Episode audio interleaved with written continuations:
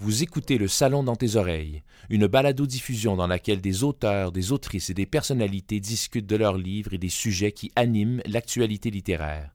Les enregistrements ont été faits lors du dernier Salon du Livre de Montréal.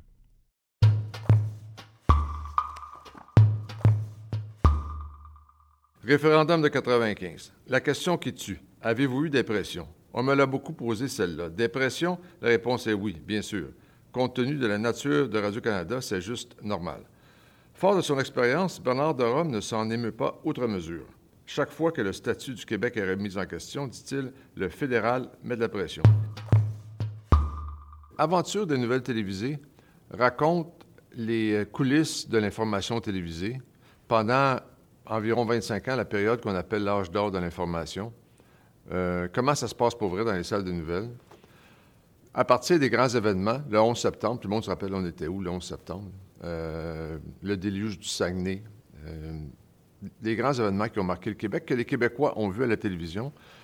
Moi, je les raconte d'un point de vue de quelqu'un qui a eu l'opportunité unique de diriger les deux grandes salles des nouvelles, celle de Radio-Canada et celle de TVA.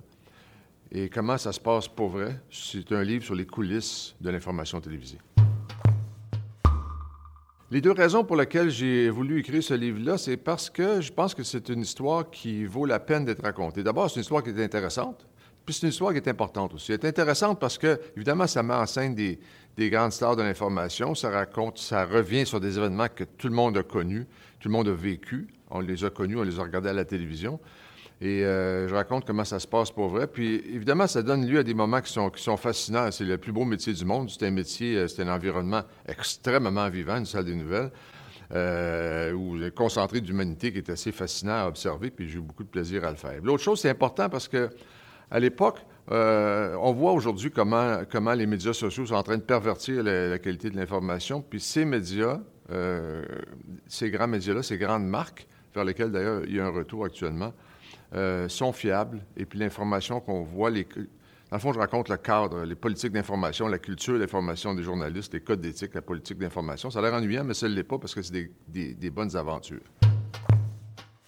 J'ai été, j'ai été vraiment inspiré par les gens avec qui j'ai travaillé. Euh, quand je suis débarqué, moi, à, Radio-Canada, je travaillais, j'ai travaillé avec Bernard de Rome, c'était mon idole. Jean-François Lépine aussi, c'était mon idole. Puis Pierre Nadeau, puis Denise Bombardier, puis Simon Durivage. Puis j'arrivais à TVA où j'avais travaillé aussi avec des gens que j'admirais puis qui, m'inspiraient, les Pierre Bruno, Jacques Moisan euh, et autres. Tu sais, euh, Sophie Thibault, euh, que j'ai nommé comme, comme chef d'antenne du TVA 22h. Ces gens-là, c'est les meilleurs, c'est les premiers classes, c'est les surdoués, c'est les Wayne Gretzky, si on veut, de la profession. Alors, travailler avec eux, c'est sûr que c'est inspirant. Je dois ce livre-là à, à, quelques personnes, l'idée de l'avoir écrit. Euh, l'espèce de une amie qui s'appelle Martine Podesto qui m'a dit Tu devrais écrire tes histoires, c'est intéressant. Puis euh, c'est une fille qui est dans, du milieu littéraire qui connaît très, très bien ça.